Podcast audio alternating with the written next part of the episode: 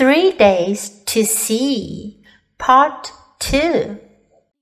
In stories, the doomed hero is usually saved at the last minute by some stroke of fortune, but almost always his sense of values is changed.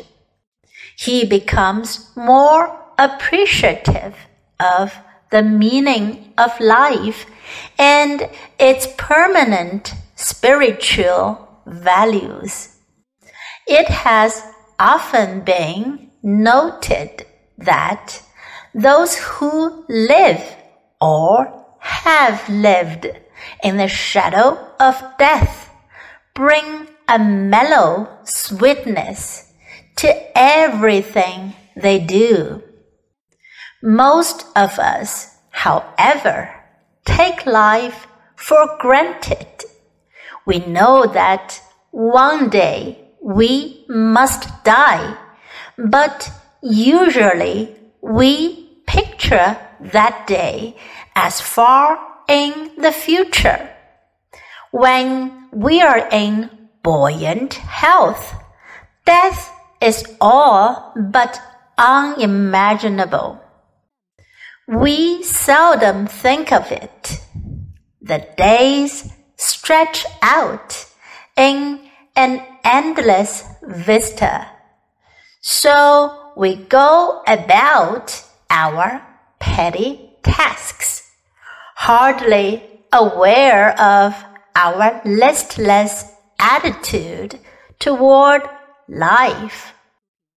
The same lethargy, I am afraid, characterizes the use of all our facilities and senses. Only the deaf appreciate hearing.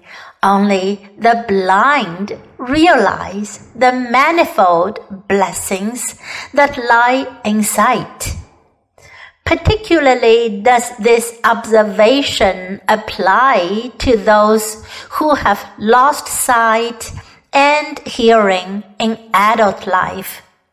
But those who have never suffered impairment of sight or hearing seldom make the fullest use of these blessed faculties.Their eyes and ears take in all sights and sounds hazily, without concentration and with little appreciation. It is the same old story of not being grateful for what we have until we lose it, of not being conscious of health until we are ill. In stories, the doomed hero is usually saved at the last minute by some stroke of fortune, but almost always his sense of values is changed. He becomes more appreciative of the meaning of life and its permanent spiritual values. It has often been noted that those who live or have lived in the shadow of death bring a mellow sweetness to everything they do. Most of us, however, take life for granted. We know that one day we must die, but usually we picture that day as far in the future. When we are in buoyant health, death is all but unimaginable. We seldom think of it. The days stretch out in an endless vista, so we go about our petty tasks, hardly aware of our listless attitude toward life. The same lethargy, I'm afraid, characterizes the use of all our facilities and senses.